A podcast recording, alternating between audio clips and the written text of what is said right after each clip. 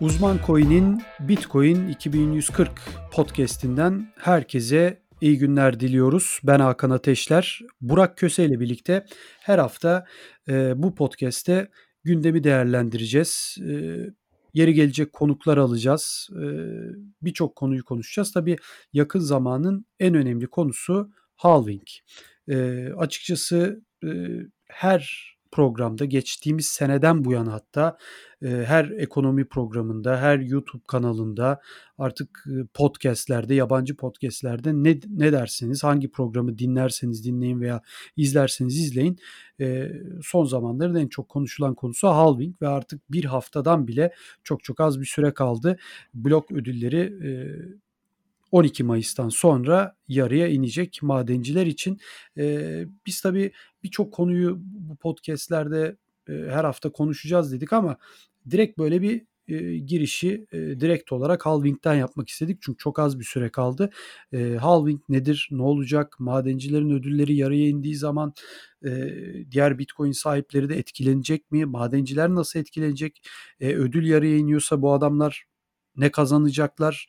Ee, gibi gibi birçok soru var. Bunların hepsini tabii ki Uzman Coin'den Burak Köse ile konuşacağız. Burak, hoş geldin.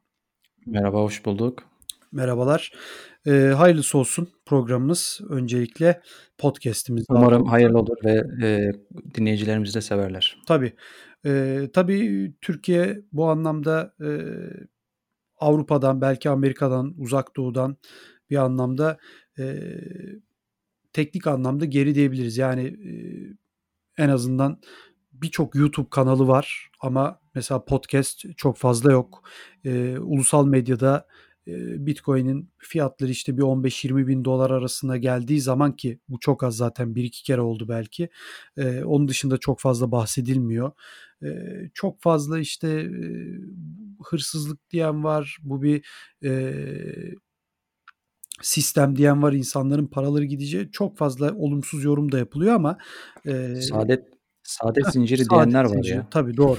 Saadet zinciri evet. diyen var. Tabii Türkiye bu anlamda e, geçmiş tecrübelerinde de doksanlı yıllarda olsun, iki binlerin başında olsun bu anlamda çok fazla tecrübe yaşadığı için ve magazinsel anlamda da televizyonlarda bu tür konular yer aldığı için e, biz biraz konuşmayı da seviyoruz bu konuları. O yüzden hemen böyle bir ekonomik sistem ortaya çıktığı zaman tabii sorgulamak yerine daha çok işin biraz espiritüel yanına bakıyoruz, magazinsel tarafına bakıyoruz. Öyle olduğu zaman da işin ciddiyetini aslında evet. kaybediyoruz.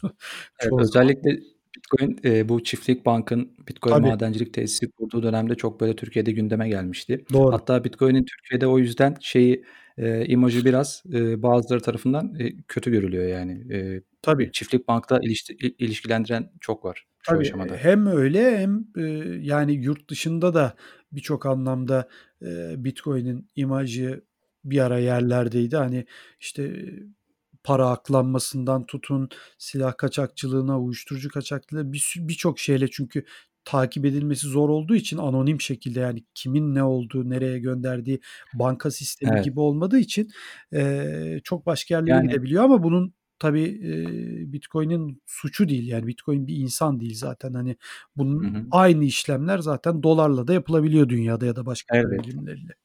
Evet. Zaten şu anda e, Bitcoin o konuda, gizlilik konusunda çok iyi değil. E, Tabii. Çünkü e, şu anda Bitcoin işlemleri muhtemelen birçok devlet tarafından çok rahatlıkla izlenebiliyor, takip edilebiliyor. Bununla ilgili e, şirketler var, devletlere hizmet veren.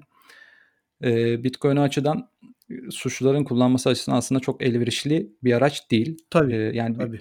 şöyle diyebiliriz, bir suçlu olsam herhalde en son Bitcoin kullanırdım yani. Muhtemelen kağıt kağıt para daha anonimdir. Yani kesinlikle. Tabii. Doğru. Peki biz bunların hepsini zaten ilerleyen podcastlerde hepsini detaylı şekilde konuşacağız. Basit şekilde e, bizi dinleyenlerin e, ki bizi dinleyenler arasında mutlaka bu konulara vakıf olan insanlar da vardır ama biz önce hani sanki bizi dinleyenler hiç bu konulardan anlamıyormuş casına basit anlayacağız. Zaten gittikçe programlar, podcastler ilerledikçe muhtemelen teknik konulara da biraz daha girebileceğiz ama bugünün konusu tabii ki halving. Niye halving? Çünkü on iki Mayıs'ta halving gerçekleşiyor. Halving ne demek? İngilizce'de işte yarıya indirme demek. Yarıya inen ne? Ödüller. Madencilerin ödülleri. Peki hemen e, Burak Köse'ye soralım.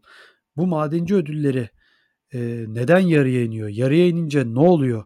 E, madenciler ödül kazanıyorlar da yarıya indiği zaman artık e, en azından iki kat fazla masraf yapmış olacaklar veya kazançları yarı yarıya azalmış olacak. Bu onlar için iyi bir şey mi, kötü bir şey mi? Neler söylemek istersin? Şimdi e, bilindiği gibi Bitcoin'de işlemlerin doğrulanmasını, işlemlerin onaylanmasını ve sistemin güvenliğini sağlayan madenciler dediğimiz taraflar var. Evet.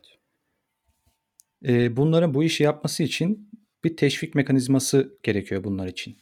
Bu teşvik mekanizması da Bitcoin'de hem blok başına alınan ödüllerle hem de işlem ücretleriyle sağlanıyor.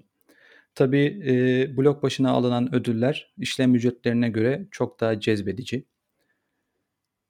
Önümüzdeki bu halving dediğimiz yarılanma olayında da şu anda her on dakikada bir on iki virgül beş B T C'lik blok ödülü veriliyor.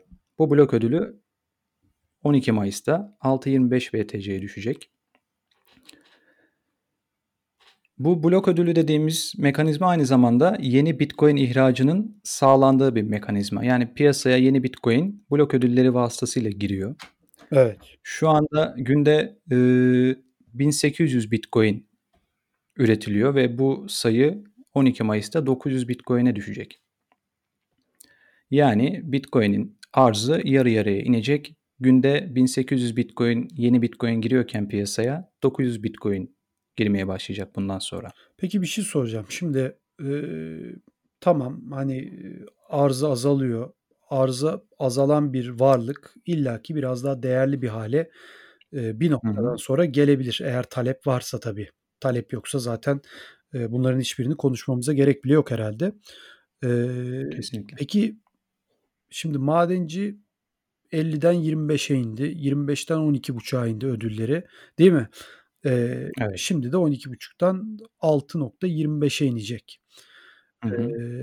Ee, e, madencinin aynı bilgisayarları, teçhizatları, teknolojik aletleri, bunun adını ne koyarsanız koyun.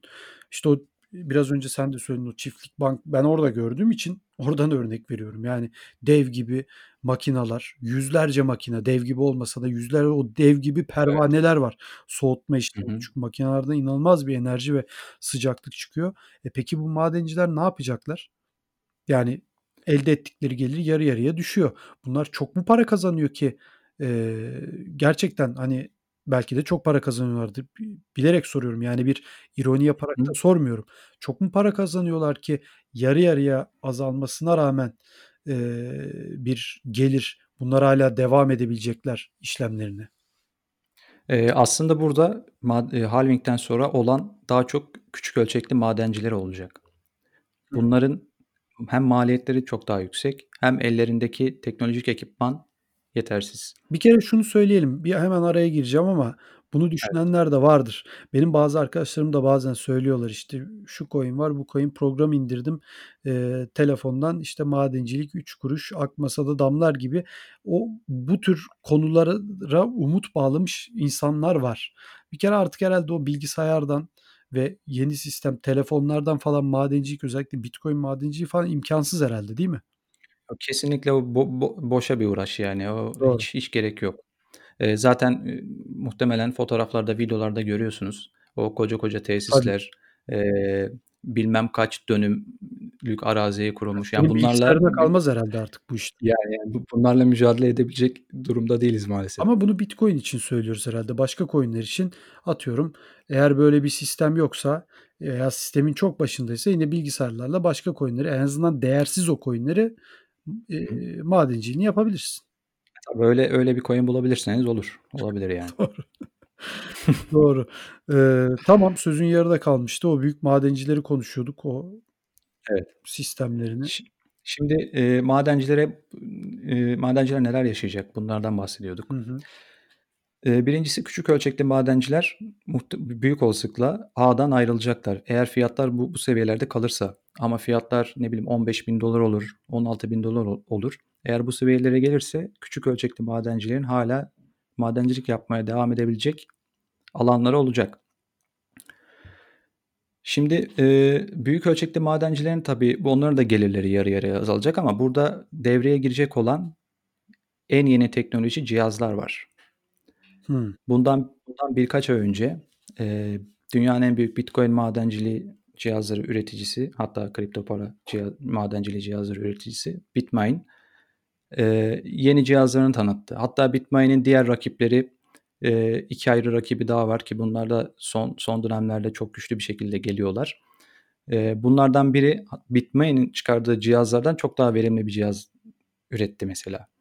Hmm. Bu benim bahsettiğim bu cihazlar şu anda piyasada bulunan en verimli cihazlardan yüzde otuz, en az yüzde otuz daha verimli cihazlar. Hem enerji maliyeti tarafında hem işlem gücü tarafında. Şimdi bunlar devreye girince aslında e, ödül yarı yarıya azal, azalıyor olsa bile hani onu e, muhtemelen bir şekilde dengeleyecekler. E tabii fiyatta da artış olursa e, en azından o şekilde kar etmiş olacak ama e,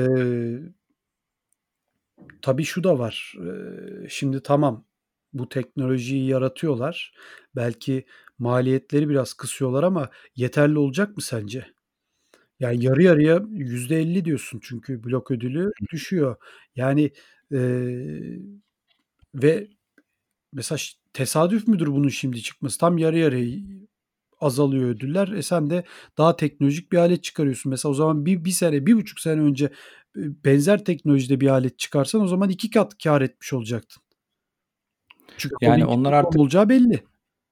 Evet, evet doğru. Ya artık şirketlerin kendi planlaması nasıldır bilmiyorum. Ee, ama halving'e zaten geçen yıldan beri bu şekilde e, hazırlanıyorlardı ve doğru. Bu bahsettiğim cihazlar şu an muhtemelen kullanımda değiller ve e, piyasaya sürülüş tarihleri zaten Mayıs ayı. Yani bu ay içinde piyasaya girecekler. Yani bu bayağı bir ciddi hazırlık gibi görünüyor. Ee, tamamen halving'e odaklı olarak. Yani şimdi bilgisayardan hani biraz önce dedim ama bir kademe daha yükselteceğim aynı soruyu. Çünkü sürekli aklıma ve e, gözümün önüne o görüntüler geliyor. Hala YouTube'da da var hani e, ciddi anlamda mesela yani tek bilgisayarı geçtim. Böyle ekran kartları alıp e, bilgisayar donanımları alıp bunları birleştirip iyi şekilde işte bazen küçük bir dükkan kiralayan kişiler de var. Onların da herhalde devri tamamen bitti diyebiliriz değil mi? Yani bu anlamda artık da hani bir dükkan tutalım kardeşim hani e, gel şuraya iki tane dediğin gibi o makinelerden koyalım. E, işte ses yalıtımı da yaparız çünkü ciddi bir ses çıkıyor zannediyorum onlardan. Herhalde o da yavaş yavaş bitiyor değil mi? O yani büyük e, şirketler dedin ama geçen Uzman Coin'de bir haber yapmıştık.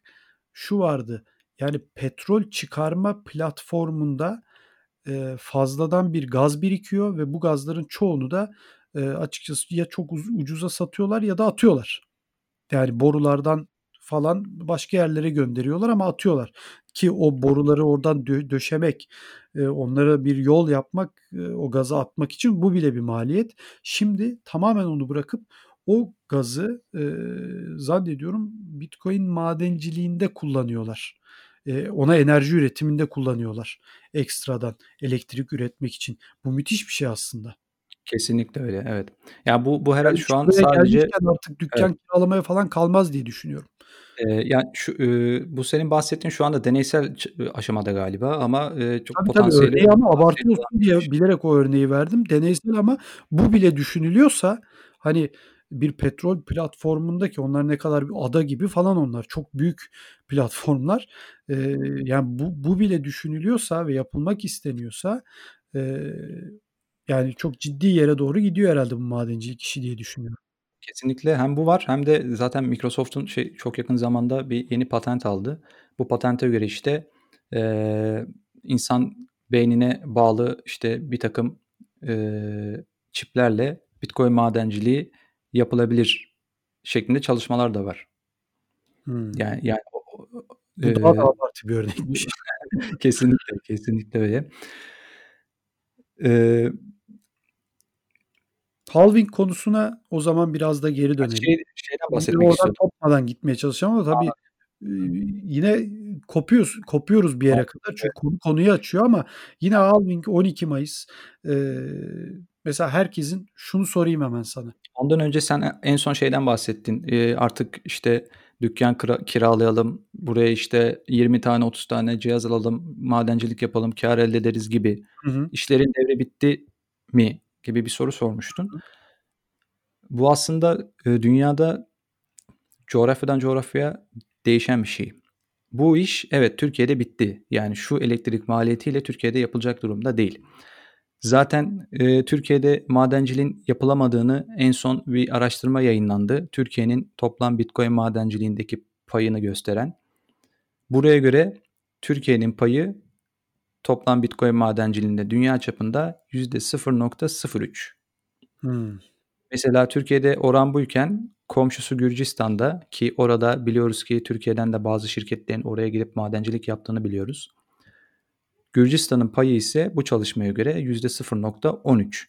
Yani Türkiye'nin dört e, yaklaşık beş katı, dört katı. Evet, yani ilginç. Gürcistan tabii hani hep e, Doğu Karadeniz'den hani sınırı geçip benzin alıp Gürcistan'dan e, tekrar Türkiye'ye dö- dönülen bir ülke olarak hep genelde e, bir de o kumarhaneleriyle ünlü, en azından orada Batum tarafında diyebiliyorduk ama bu anlamda da e, demek yavaş yavaş. Peki niye Gürcistan? Çok mu ucuz elektrik orada? Yani tabii. E, sadece o yani. Yoksa... Mesela Gürcistan'da ucuz da Azerbaycan'da değil mi? Yani o konunun o, da, o teknik detaylarını bilmiyorum da e, muhtemelen e, elektrik maliyeti. İran'da da çıktı bu son zamanlarda. İran'da da evet. İran'da da ciddi bir madencilik var. Ama e, İran İran e, payı da yüzde üç civarında yanlış hatırlamıyorsam. Yani çok daha yüksek aslında. Ha, o da Gürcistan'ın neredeyse on katı, bir buçuk desen tabii yirmi katına yakın. yirmi katından fazla. Gürcistan'ın yirmi katından fazla. Evet, İran'a Çin'den gelip madencilik yapanlar var. Yani Çin'deki ma- maliyetler bile e, kurtarmıyor ki İran'a gelip bu, e, bu ülkede ta Çin'den evet. e, madencilik yapan kişiler de var. Peki. Mesela sen, senin bahsettiğin küçük ölçekli işler tamam Türkiye'de yok ve artık tamamen bitecek ve tarihe karışacak. Ama İran'da hala devam edebilir ve İran'da e, biliyorum ki bireysel bir tane madencilik cihazıyla madencilik yapan insanlar var ve bunlar kar edebiliyorlar. Venezuela'ya gidersek durum çok daha iyi madencilik açısından. O kadar neredeyse durum var ki orada bu durum iyi kalıyor tabii artık. Yani berbat yani, çünkü onlar. Neredeyse yani madencilik açısından düşünürsek neredeyse orada sıfıra yakın bir maliyet var. Tabii. Yani tabii e, madencilik için kaçak elektrik kullananlar da var. Ama teçhizatı alabilir mi ki oradakiler? Yani ya, alıyorlar. Yani alıyorlar. Ne şekilde alıyorlar bilmiyorum ama bir şekilde alıyorlar. Anladım. Ama çok alabilen alabilen tabii bunu gizli saklı yapıyor. Ve e, çok ciddi gelir elde ediyor orada Venezuela'nın ortalamasına göre. Tabii yani orada da elektriğin çok ucuz olduğunu ben de özellikle e, duymuştum birkaç kere. Eğer orada o sistemi yaparsanız yani ister altı yirmi beşe ister üç yetmiş beşe düşsün, yani neye düşerse düşsün. E, Karlı olacak. Ciddi bir kar oluyor. Peki şimdi... Senin sözünü kestim ama evet, şimdi burada bunu bunu duyup da Venezuela'ya gitmeye kalkanlar olabilir muhtemelen. Yerlerse ee, çıkmazlar yani, bir de. Yani, yani Venezuela madencilik için çok böyle şu anda e, kar açısından verimli bir ülke olarak görünse de yani oraya e, hayatınız açısından çok tehlikeli olacaktır yani, muhtemelen. Ki oranında petrol anlamında çok ciddi zenginlikleri olmasına rağmen e, Maduro yönetiminde tamamen e, dış dünyaya neredeyse kapalı, tamamen evet. bir demir yumrukla yönetiliyorlar. İşte Amerika'nın da biliyorsunuz zaten haberlerde duyuyorsunuz. Geçen sene bir darbe girişimi oldu.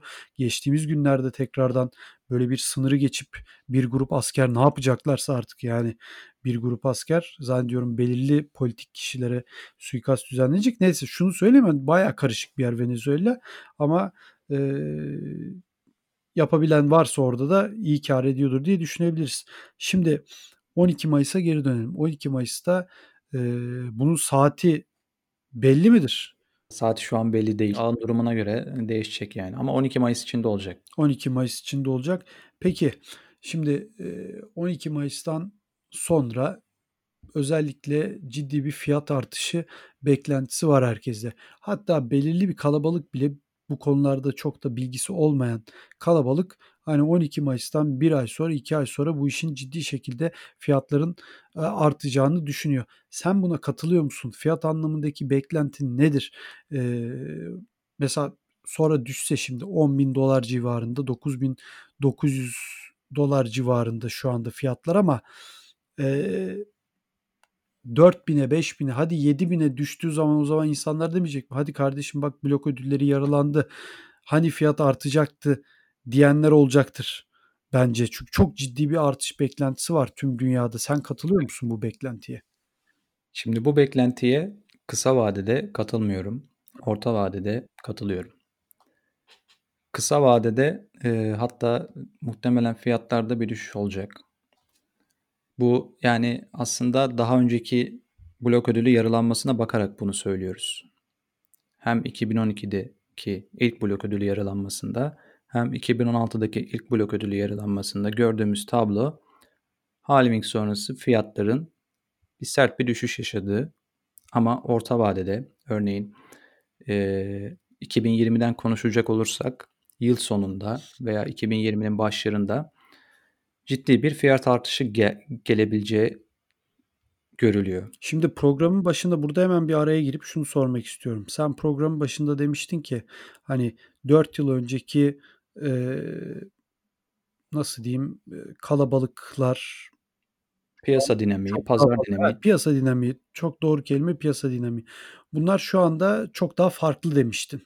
Birçok evet. anlamda bunu görüyoruz zaten. İnsanlar artık çok daha fazla şey biliyorlar. Ee, o zamanlar kimsenin haberi yokken şimdi alan almayan birçok kişinin haberi var. Ee, şunu soracağım. Bu kadar piyasa dinamiği değiştikten sonra hala aynı şeyin olmasını bekler misin? Aynı sistemi yani diyorsun yani mesela halving'den sonra iki bin on ikide de iki bin on altıda düşmüştü.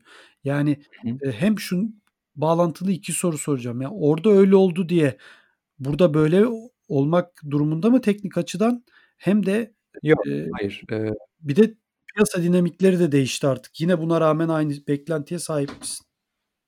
Zaten e, bu piyasa dinamiklerinin baştan aşağı bambaşka değişmesi bu önümüzdeki halvingi daha öncekilerden çok daha belirsiz kılan bir olgu bence. Hmm.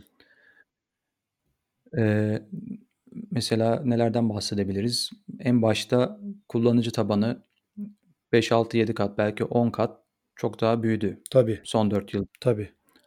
Onun dışında Bitcoin almak, satmak artık çok daha kolay. Daha basit. Onun dışında kurumsal oyuncular dediğimiz büyük para işin içinde son geçen yıldan bu yana çok ciddi çalışmaları var. Buna ek olarak kaldıraçlı işlemler, Bitcoin'i açığa satmak bunlar çok yaygın bir şekilde, rahat bir şekilde yapılabiliyor.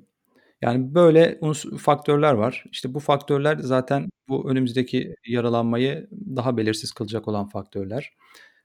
Düşüş olsun, yükseliş olsun her iki tarafı da sert şekilde etkileyebilecek unsurlar.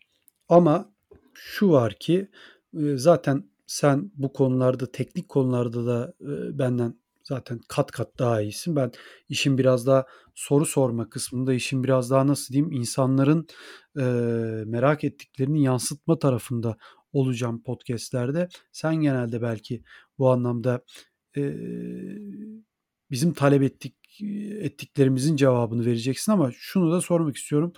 Dünyanın da gittiği yerde ortada. Yani bu, tabii ki. Tamam bir salgın çıktı. Umarız zaten en kısa sürede biter ve herkes e, sağlığına kavuşur da şu en azından insanlar işlerine gidip hani artık o e, bir düzene geri dönmemiz lazım. Çünkü bu, bunun da gidişatı bence e, bu şekilde devam edemez. E, ama şunu bir ekonomik kriz dünyada zaten bekleniyordu. Yani bu salgın Hı. olsun olmasın. Ben hani böyle bir salgın herhalde hiçbirimiz tahmin edemezdik.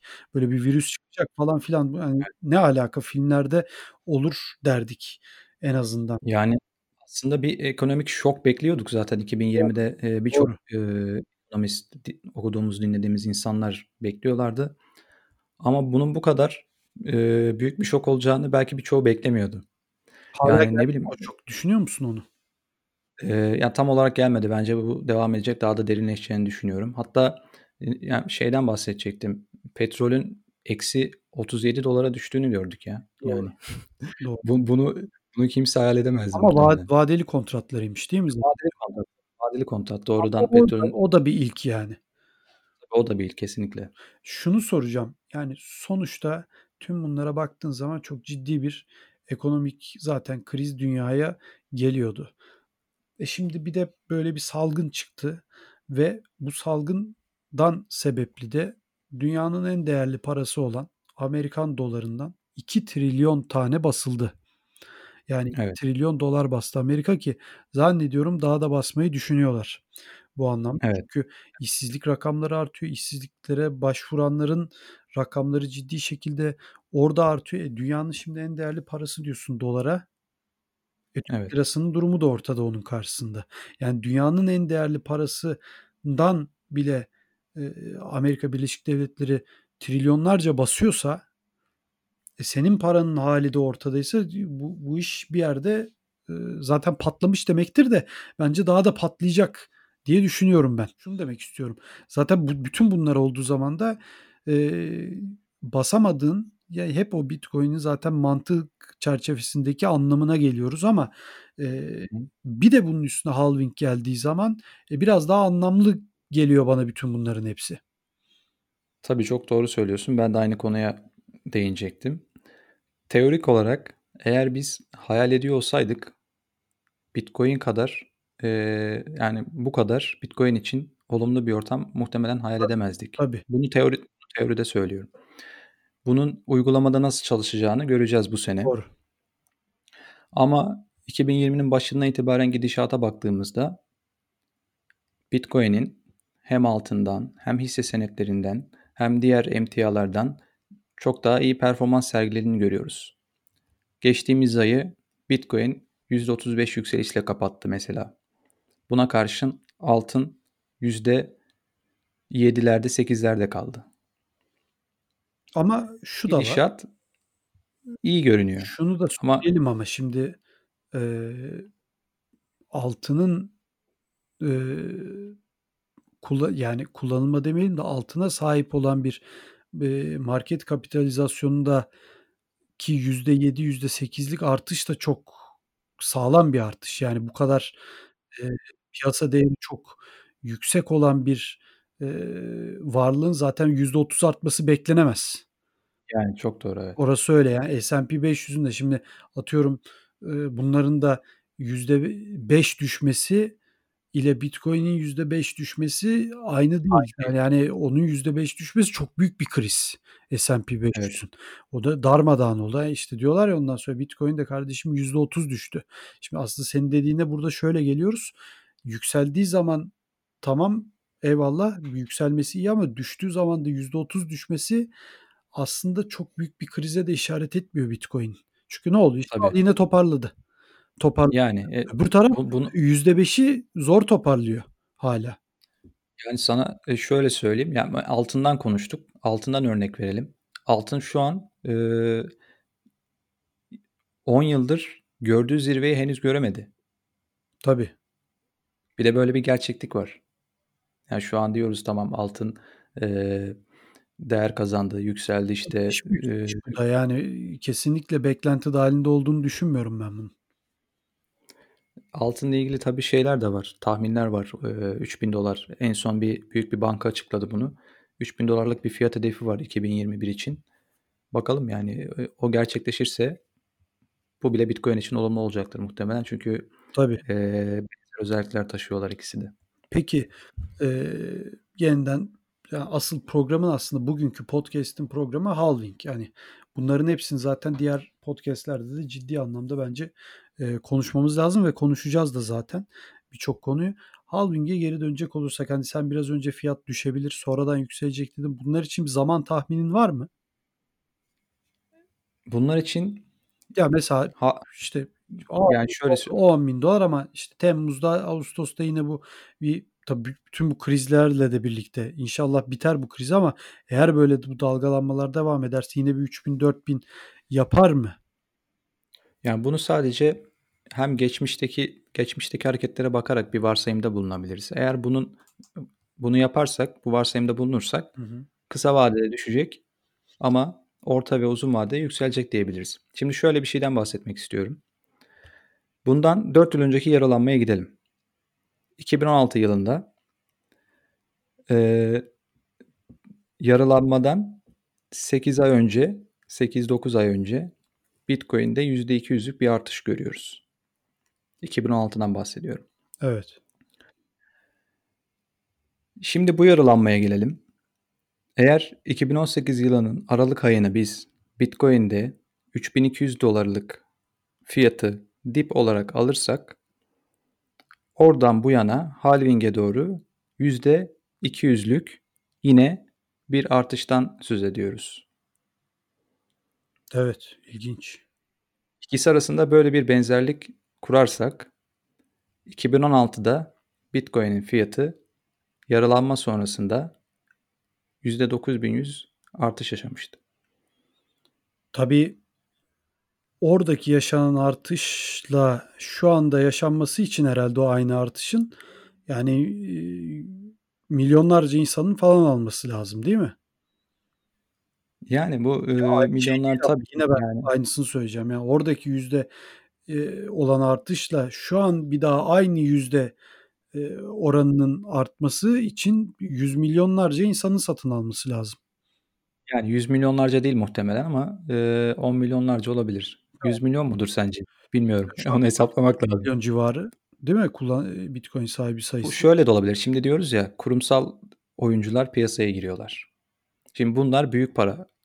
Doğru. Onlar da var. Şimdi bir de bu taraf var. Bunlar işte şu anda tabii e, giriyorlar diyoruz. Belki girdi, şu anda zaten piyasadalar ama giderek artıyor sayıları. Giderek daha fazla yatırım yapıyorlar. Giderek daha fazla Bitcoin kontratlarında alım satım yapıyorlar. Ee, yani bunların bunları sayı olarak herhalde şey yapamayız yani. O zaman o zaman o zaman sayı sayı sayı hesabı çok değişir. Şöyle bir şeyden bahsetmek istiyorum ayrıca. Grayscale dediğimiz bir e, kripto para alanında en büyüklerden belki de en büyük bir yatırım şirketi var. Hı hı. E, bu yatırım şirketi genellikle işte kurumsal yatırımcıların Bitcoin'e giriş kapısı. Burada biz iki bin yirmiden beri ciddi bir para akışı görüyoruz. Geçmiş yıllara oranla iki bin on dokuz iki bin on sekize göre para akışının çok daha hızlandığını görüyoruz. Yani bu da kurumsal büyük oyuncuların Bitcoin'e girişinin hızlandığı anlamına geliyor. Şimdi tabii halving konusunda e, önemli detaylardan bir tanesi de e, doğru orantılı mıdır değil midir ben onu sana soracağım ama bunun haberlerini yazarken de çok görüyoruz. Bir sürü rakamlar oluyor bazen e, o kadar teknik konular ki anlamadığı da oluyor insanın. Bu hash oranları, hash rate dedikleri tam olarak nedir? Yani e, bazen haberini Uzman Coin'de biz de yapıyoruz. Hash oranları arttı Bitcoin'de. Tamam arttı da fiyat aynı diyorsun. Ben neden sevineyim hash oranının artmasına? Ne oluyor hash oranları artınca? Hash rate dediğimiz terim aslında şey, e, basitçe açıklamak gerekirse Bitcoin üretmek için kullanılan donanımların toplam hesaplama gücü. Bu rakam arttığı zaman Bitcoin madenciliğine daha çok talep var demektir. Aynı zamanda Bitcoin ağı çok daha güvenlik anlamında çok daha güçlü demektir. Şimdi bu hash rate'de biz halving sonrası dalgalanma bekliyoruz. Halving sonrası ne olacak? Ee, muhtemelen çekilme olacak. Bu yüzde yirmi civarında tahmin ediliyor. Bu hash rate'deki çekilme. E tabi burada fiyat yine devreye giriyor. Eğer fiyat e, biraz daha artar, on iki bin dolar, on üç bin dolar bu seviyelere çıkarsa hash rate'deki geri çekilmeyi muhtemelen çok az göreceğiz. Çünkü e, verimsiz diye bahsettiğimiz maliyetleri yüksek olan madenciler de kar etmeye devam edebilecekler. Fiyat yüksek çünkü bozdurduğu zaman e, ödül yarıya inmiş olsa da maliyetini karşıladığı sürece devam edecektir yani muhtemelen. Çünkü gelecek illaki o yani fiyat bir bir an düştüğünde şimdi o, o riskte de yaşanır mı? Yani adam fiyat düştüğü anda dükkanı kapatacak o zaman. İlla ki olacak ama burada da dediğim e, programın başlarında da bahsettik. İşte devreye yeni nesil madencilik cihazları giriyor. Bunlar diyorum ya işte şu an piyasadakinden yüzde otuz daha verimliler. E bunlar girdiği zaman devreye e, hash rate dediğimiz hash oranları daha önce görmediğimiz seviyelere yükselecek yani. Bu, bu bunu öngörebiliriz. Şimdi halving'in bu yarılanma dediğimiz olayın bize bir katkısı da Bitcoin'e, bir katkısı da şu olacak. Verimsiz madenciler ağdan elini ayağını çekecekler. Küçük ölçekli madenciler. Bunların çekmesinin pozitif katkısı şu. Şimdi bu madenciler maliyetleri başa baş değil ama yani çok küçük kar marjlarıyla iş yapan taraflar. Tabii. Ürettikleri Bitcoin'e direkt satıyorlar ve bu da tabii ki Bitcoin üzerinde bir satış baskısı oluşturuyor. Bunlar çekildiği zaman geriye verimli madenciler kalacak. Bunlar giderlerini karşılamak için böyle yoğun bir Bitcoin satışına ihtiyaç duymayacaklar. Hmm. Bu da hem böyle e, dediğimiz yarılanmayla beraber gelen satış baskısı azalacak. Hem de bu taraftan verimli madencilerin madencilerin daha az satış yapmasına yarayacak. Mesela ben burada biraz daha, daha basit bir şey sormak istiyorum. Ee, tamam ee, adam çok büyük bir madenci değil. Ee, teçhizatının, elektriğinin masraflarını karşılamak için e, elinde kazandığı Bitcoin'i sat, satabilir. Sat, bir bölümünü mutlaka satacaktır. Ama e, dünya bu şekilde gittiği sürece, e, ekonomik sistemler bu şekilde gittiği sürece eğer bizim öngördüğümüz gibi Bitcoin'in de önemi artarsa bu sefer e, Bitcoin'e sahip insan sayısında da çok ciddi bir artış olacak.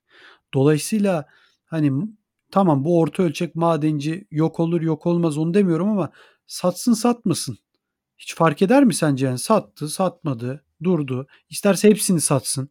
Ama benimsene, benimseyen insan sayısı arttığı için artık zaten insanların tuttuğu, o hodl ettiği Bitcoin sayısı çok fazla artacağı için bence yine uzun vadede bir türlü e, bir değer artışı olacaktır diye düşünüyorum. Dediğim gibi benimseme oranları artarsa zaten fiyat da aynı oranda artacaktır. Tabii. E bu durumda e, satış baskısı tamam olacak ama istediğin e, satsın o madencileri istiyorsa yani, işte yani, insan a, o, o durumda aynı ölçüde etkilenmeyecek yani fiyatlar muhtemelen. Şimdi satış baskısı konusunu biraz e, bence derinleştirmek lazım. Tabii. Şu anda üretilen Bitcoin'ler yoluyla piyasaya günde bin sekiz yüz yeni Bitcoin giriyor. Bu yaralanmadan sonra dokuz yüz Bitcoin olacak. bin sekiz yüz Bitcoin'i mevcut fiyatlarla konuştuğumuzda on sekiz milyon dolarlık bir satış baskısı olarak düşünebiliriz. Ha, on bin dolar zaten diyorsun. Günlük on sekiz milyon dolarlık bir satış baskısı var. Tabii bütün madenciler hepsini satmıyorlar yani ürettiklerinin. Tabii. Ama işte on sekiz milyon dolar olarak değerlendirelim. Bu rakam halving sonrası dokuz milyon dolara çekilecek. Şimdi günlük dokuz milyon dolarlık bir satış baskısında azalma olacak. Evet. Şimdi bunun üzerine şu yorumlar yapılıyor. Ya kardeşim CoinMarketCap'e bakıyorum. Bitcoin'in günlük işlem hacmi elli milyar dolar. Evet. Sen burada bahsediyorsun dokuz milyon dolarlık satış baskısı. elli milyar doları ne kadar etkileyebilir diyorsun. Bence burada şu, şu soruyu sormalıyız. elli milyar dolarlık rakam ne kadar gerçek? Peki tamam bu konu hep tartışılıyor ama ben şunu soracağım. Gerçek değilse orada nasıl yazıyor elli milyar dolar? O sadece borsaların kendi bildirdikleri rakamlar. Borsalar bu rakamları istedikleri gibi manipüle edebiliyorlar. Hmm. Yani bugün bakıyoruz. Bir kanıtı yok yani. E, kesinlikle yok. İlk ondaki ilk onda listelenen borsalara bakıyoruz. İşte bir borsa mesela on milyar dolar hacim yapmış ama o borsanın ismini ilk kez duyuyorum. Yani bu mümkün değil. O hacim nereden geliyor o zaman? Yok mu öyle bir hacim? Öyle bir hacim yok tabii yani ki. Rakam yazıyor oraya sadece o zaman. O e, Bitcoin'deki bu hacim olayını biraz daha şeffaflaştırmak için bazı çalışmalar var. Hatta e, Bitwise adındaki bir şirket Bitcoin Trade Volume diye bir tane platform açmıştı. Burada işte e, gerçek hacimleri gösterdiğini iddia ediyor ve buna bakarsak İşte bir buçuk milyar dolarlık bir hacimden söz ediyoruz ortalama olarak günlük piyasada. Hmm, bayağı az tabii. Yani elli milyar dolara göre çok çok çok daha az. E zaten birçok çalışma yapıldı bununla ilgili bu zamana kadar. E, Bitcoin'deki bu gösterilen işlem hacminin yüzde doksan beşinin sahte olduğuna dair. Hatta bazı borsalar var ki e, yüzde doksan dokuzu gösterdiğinin yüzde doksan dokuz virgül dokuzu hatta sahte yani tamamen şey e, orada akan rakamlardan ibaret. Arka planda başka hiçbir şey yok. Mekanizma da yok. Yani e, şu anlamda Bitcoin birinin sahibi olduğu bir para olmadığı için e, mesela Amerika diyor ki benim paramı kullanacaksan bu şartlarda kullanacaksın diyor. Gidip benim düşmanım olan ülkelere mesela yardım yapamazsın diyor. Bu benim param diyor. Bu sistemi kullandım mı bunu ya. Ama Bitcoin kimsenin parası olmadığı için herhalde biz de bir borsa açsak şimdi bu kadar hacim var desek deriz yani herhalde gösteririz bunu rakamları. Kimse de gelip yani, karışmaz. Tabii, tabii, tabii yani evet öyle olacaktır. Yani bildirdiğim hacim neyse işte ee, onu görüyor insan. Bu yüzden herhalde. Nasıl? Bütün bu yanlış bildirimler herhalde bu yüzden o zaman. Yani bir hani bir e, koruma sistemi yok diye düşünüyorum. Tabii yani regülasyon yok zaten yani o, o nedenle tamamen. Doğru, doğru. Bunun regülasyonu nasıl sağlanır ki? Yani onu e, bilmiyorum. Yok, yok. O anlamda sordum zaten. Zor zaten. Anladım. Sağlayabilmek çok kolay bir şey değil. Şimdi e, hash rate konusunda birkaç söylemek istediğim bir şeyler daha var. Tamam. E, hash rate mesela şu anda Bitcoin'in hash rate'inin yüzde yirmi üçü yani Bitcoin üretmek için kullandığımız donanımların, kullanılan donanımların yüzde yirmi üçü Bitmain'in e, S dokuz modelinden ibaret. Yani e, sadece yüzde yirmi üçü S dokuz modelinden geliyor. Toplam hesaplama gücünü. Şimdi bu S dokuza bakıyoruz. S dokuz dediğimiz cihaz aslında e, şu anda piyasadaki cihazlara göre biraz daha eski teknoloji bir cihaz. Çünkü bunun üzerine çok cihaz çıktı. Bu S dokuz şu an mevcut fiyatlarla karlı aslında. Yani eğer Bitcoin fiyatı on bin dolarda kalırsa e, işte on bir bin dolar olursa vesaire bu fiyatlarda karlı olmaya devam edebilir. Ama yaralanma olduktan sonra zor. Büyük bir ölçüde karsız olacaklar. Tabii. Yani işte zaten o beklenen işte yüzde yirmilik geri çekilme bu e, S dokuz model cihazlarla ilgili. Hmm. Fiyat artarsa tabii ki bu denklem yine değişecek. Ama şu anda ağın yüzde yirmi üçü ağın yüzde yirmi üçüne S dokuzlar hakim. Fiyatın geri çekilmesiyle doğru orantılı dedin. Orayı biraz açabilir misin? Ya onlar geri çekilince niye fiyat geriye çekilecek? E, fiyat geriye çekilince S dokuzlar artık verimsiz olacaklar. Ha, tabii. E, kapatacaklar.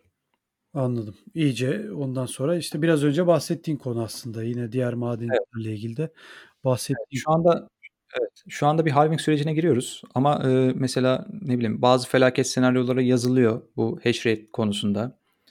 E, hash rate'de zaten ilk böyle bir hafta şöyle bir e, olay olacak. Bunu öngörebiliriz.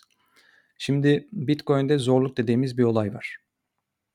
Bu hash rate'deki artış ve azalışlara göre Bitcoin'in üretme zorluğu da sistem tarafından otomatik olarak ayarlanıyor. Evet. Bu iki haftada bir yapılıyor. Bundan önceki en sonki zorluk ayarlaması birkaç gün önce gerçekleşti.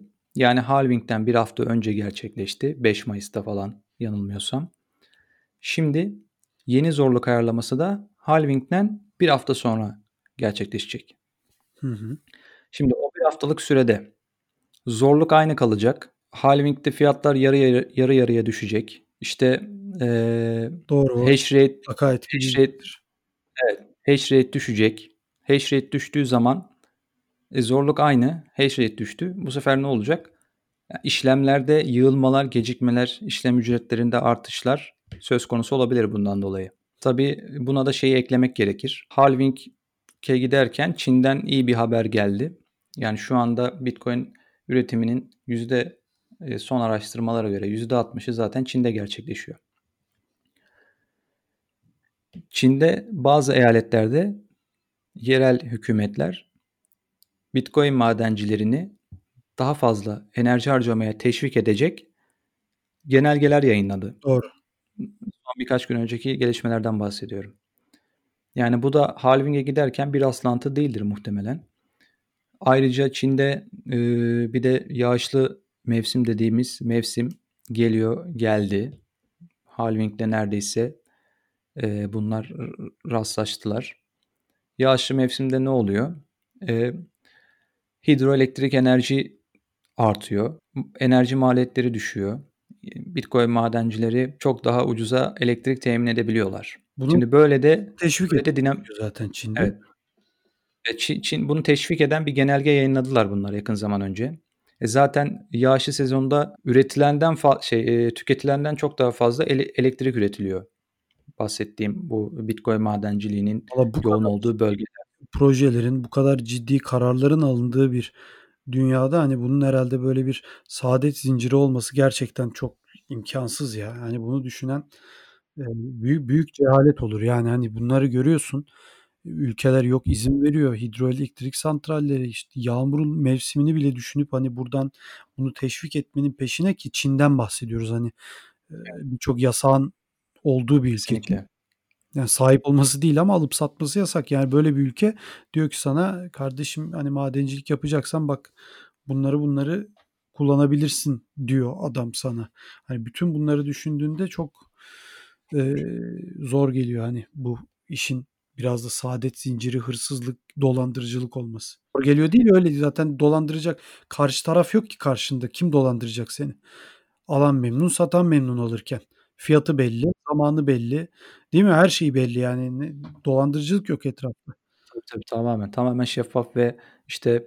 Adam ee... ifade etmiyor ki sen alırken. Diyor ki kardeşim bir dolar buyur. Karşılığında bu. on dolar karşılığında bu. Sen de bunu kabul ediyorsun, alıyorsun. Evet. Bu Çin'deki Bitcoin üretiminin yüz, yani toplam üretimin yüzde altmışına yakının Çin'de olduğunu söylemiştim az önce. E, bu şimdi bazılarının kafasında soru işareti yaratacaktır muhtemelen. Ne anlamda? Yani e, Çin yüzde altmışını üretiyorsa bu Bitcoin'in o zaman bunu bunlar kontrol ediyor falan e, gibi itirazlar olabilir veya akıllarda soru işaretleri olabilir. Cevaplandıralım onu da doğru. Orada şu konuya değinecektim. Ee, şu anda mesela yüzde altmışlık bir orandan söz ediyoruz ama e, bu giderek Kuzey Amerika'ya kayıyor. Texas'a, işte e, Washington'ın doğusuna, New York'un işte daha böyle merkezden uzak bölgelerine yatırımlar yapılıyor. İşte dünyanın en büyük madencilik tesisi hatta şu anda Texas'ta inşa ediliyor. Onun da haberini yapmıştık. Evet, evet. Evet. Oradan işte yani bu bu şu anda yüzde altmışlık yüzde ellilik bir orandan söz ediyoruz ama muhtemelen bu e, halving sonrası önümüzdeki yıllarda e, dengelenecek yani bunu bekliyorum. Doğru tabii. Yani o Amerika, Kuzey Amerika'da da ciddi oranda bu e, yatırımlar yapılıyor diyebiliriz. Çok ciddi yatırımlar var. E, yani yüz milyon dolarlık yatırım var yani şu anda Bitcoin madenciliği için e, o taraflarda. Yani şu, şu pencereden bakıyorum ben bunu düşününce. Şimdi biz burada birçok konuyu konuşuyoruz.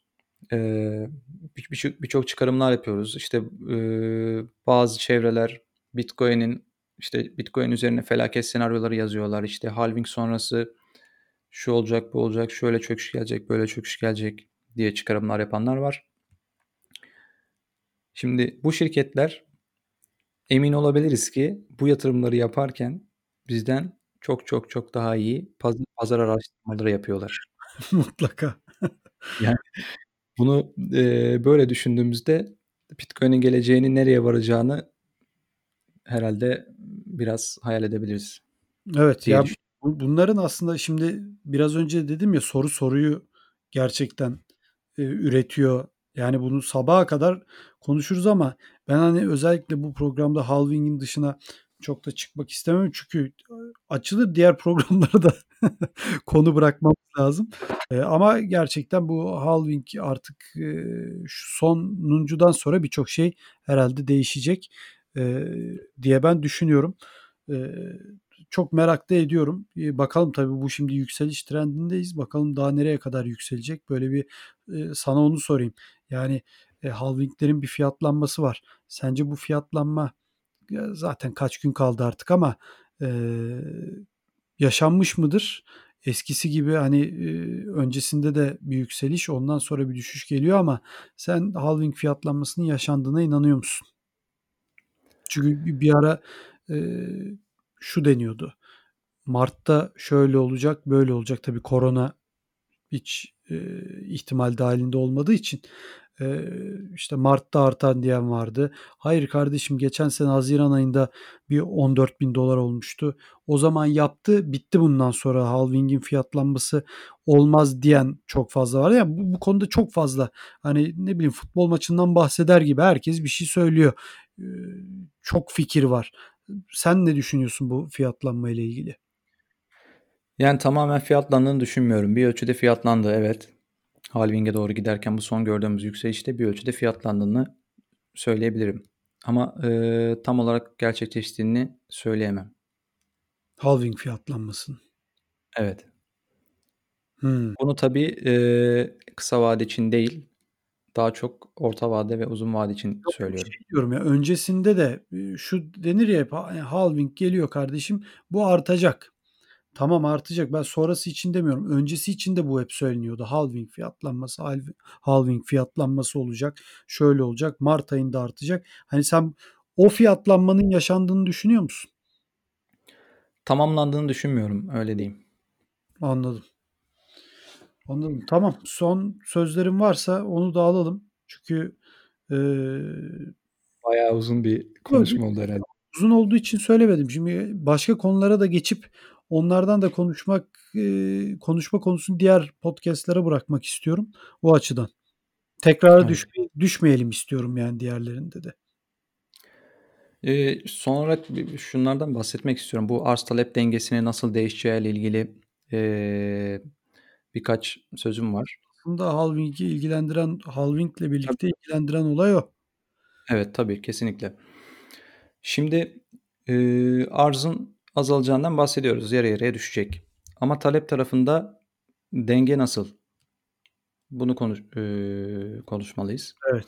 Şimdi bununla ilgili bir çalışma var benim de e, beğendiğim. Bitcoin talebini işte yıllık olarak ortaya koyan, işte Local Bitcoins dediğimiz eşler arası Bitcoin alım satım platformu var. İşte oradaki verileri alan, hatta karanlık ağdaki verilere ulaşan, kurumsal yatırımcılarından, e, kurumsal yatırımcının alımlarından elde ettiği verileri toparlayan bir çalışma. Şimdi bu çalışmaya göre şu anda yıllık e, yedi yüz bin Bitcoin'lik bir alım talebi var. yedi yüz bin Bitcoin. Bayağı fazla. Evet. E, şimdi peki arz ne kadar mevcut durumda? Tabii burada piyasaya sürülen yeni Bitcoin'lerden bahsediyorum. Mevcut toplam arzdan değil. Şu anda yaklaşık altı yüz elli bin. Yarılanma olduğunda yıllık Bitcoin arzı üç yüz yirmi sekiz bin beş yüze düşecek. Yani böyle düşündüğümüzde arz eğrisindeki bu değişimin fiyata yansı- e, yani pozitif yansıyabileceğini herhalde öngörebiliriz. İki katını oluyor o zaman. İki kat fark oluyor arz talep arasında. Yani o işin zaten hep söylenen konu o. Yani öyle bir bir noktadan sonra öyle bir FOMO, İşte hani aman kaçırmayalım biz de alalım muhabbeti gerçekten olursa o zaman çok apayrı yerlere gider. Çünkü bu iş biraz da artık e, bir noktadan sonra psikolojik oluyor. Ha, ben açıkçası çok teknik e, bilgim yok bu konuda ama şunu da gördük. Ben on bin doların falan da artık böyle bir psikolojik sınır olduğuna da inanmıyorum hiçbir türlü. Hmm. on bin dolar elli kere aşıldı, elli kere aşağı kırıldı. Yani bu saatten sonra hani işte psikolojiktir. Öyle bir geçip gidiyor ki, silip süpürüyor ki bunu evet, yaptılar. Evet. Yani senin dediğin gibi eğer bir de o yedi yüz bin talep, üç yüz elli bin arz ve ilerideki ekonomik durumları da, bütün bu şartları da zaten yok sayamayız. Zaten o şartlardan dolayı belki bugün Bitcoin diye bir şey var. Zaten ayrı tutamayız. Ama tüm bunlara baktığımız zaman ekonomik şartlarla birlikte eğer gerçekten bunun önü açılırsa o zaman ben e, bu psikolojik eşiklerle birlikte çok farklı, yani bırak on bin doları falan, hani çok başka yerlere dört katı, beş katına, on katına belki gideceğini e, düşünüyorum demeyeyim. Düşünmek için de bunu bir teknik bilgiye sahip olmak lazım mutlaka ama e, bunu çok söyleyen var. Bunu çok söyleyen var. Bu halving'in de bunun ilk adımı olduğunu, küçük bir adım olsa da o gerçekten o kapının açıldığı ilk adım olduğunu söyleyen çok kişi var. Şu, ya o arz talep, yani dört sene önce de bir arz talep olayı var tabii halving'de ama şu anki çok e, bambaşka bir yolun başlangıcı olabilir diye ben düşünüyorum. Bilmiyorum. Çok bunu e, duyduk çünkü ve senin dediğin gibi de olursa ki öyle olacak zaten, bu işin matematiği bu. E, bakalım, göreceğiz. Sadece senesini merak ediyorum. Yani bu iş ne zaman buralara gidecek diye düşünüyorum. Yani iki bin yirmi bir kaldı mı konu? Konu e, ya birkaç tane daha var aslında ama yani bu da tabii e, şeyle ilgili, e, halving etrafında dönen konularla ilgili. E, talepten konuşuyorduk. Şimdi e, çünkü bende Bitcoin, soru kalmıyor. E, e, sorular azalıyor bende. Sesini duyuyor musun? Duyuyorum, Sen, duyuyorum. E, tamam, tamam. Talepten konuşuyorduk. E, şu anda zaten büyük bir e, hepimiz sosyal hayatta da görüyoruz. Büyük bir ekonomik çalkantının içindeyiz. Şöyle evet. bir ilginç bir durumdan bahsedeceğim.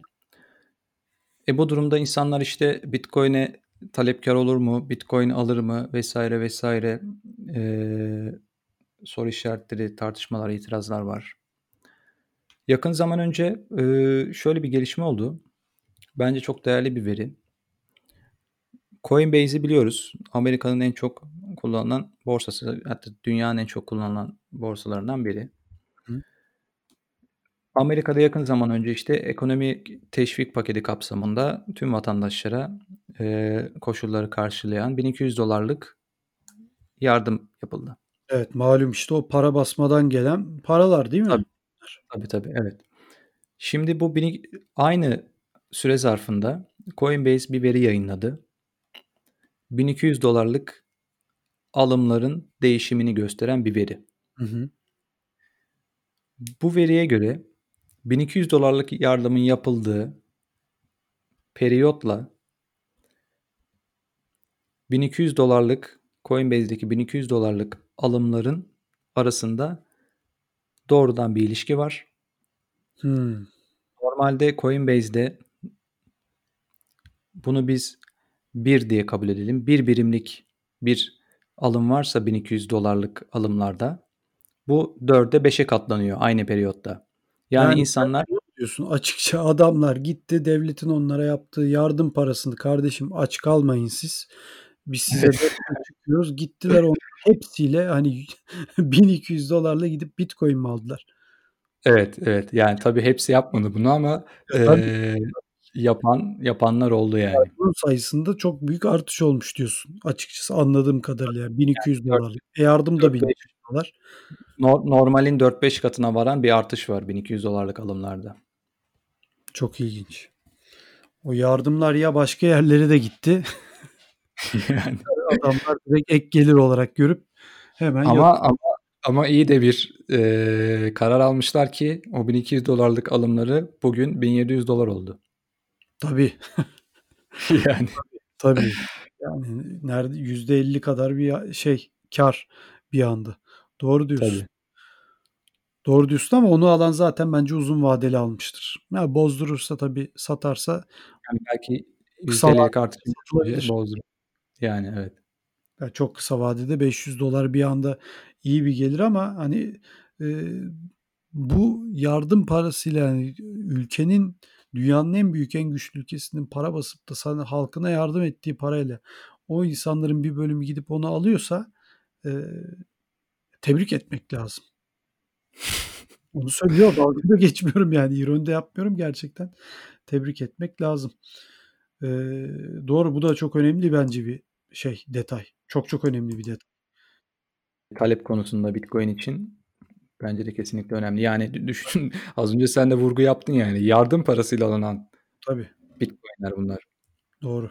Ya zaten bu konuyu ben sana diğer podcastlerde de soracağım. Yani bunu tamam, şimdi Amerika'da böyle bir para gelir, bunu alacak kalabalık mutlaka vardır ama dünyanın genel adaptasyonu, benimsenmesi açısından bu iş nasıl olacak?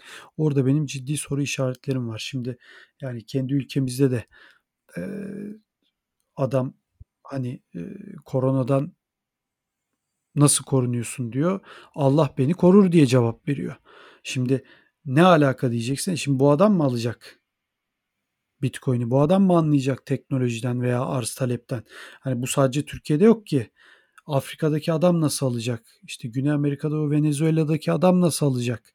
Veya Kolombiya'daki, orada da çok ciddi çünkü zor hayat şartları var ama bunların hepsi tabii e, bunları ben sormayı düşünüyorum. Şimdi sen böyle deyince bin iki yüz evet. dolarlık alım, hani direkt oralara da gittiğini aklım. Ama onu herhalde başka programda konuşuruz. Ee, evet.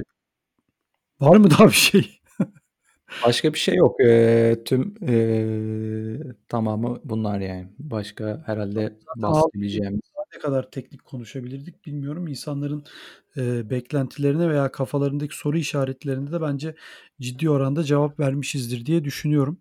E, Umuyorum öyle. Evet. Çünkü çok basitten tekniğe kadar, sonuna kadar kademe kademe gittik. Ben de elimden geldiğince en azından merak ettiğim bütün soruları sana da sordum. Cevaplarımı da aldım. Ee, çok teşekkür ediyorum. Ee, Rica ederim. Teşekkür ederim. Programımızda hayırlısı olsun. Podcast'imizde hayırlısı olsun.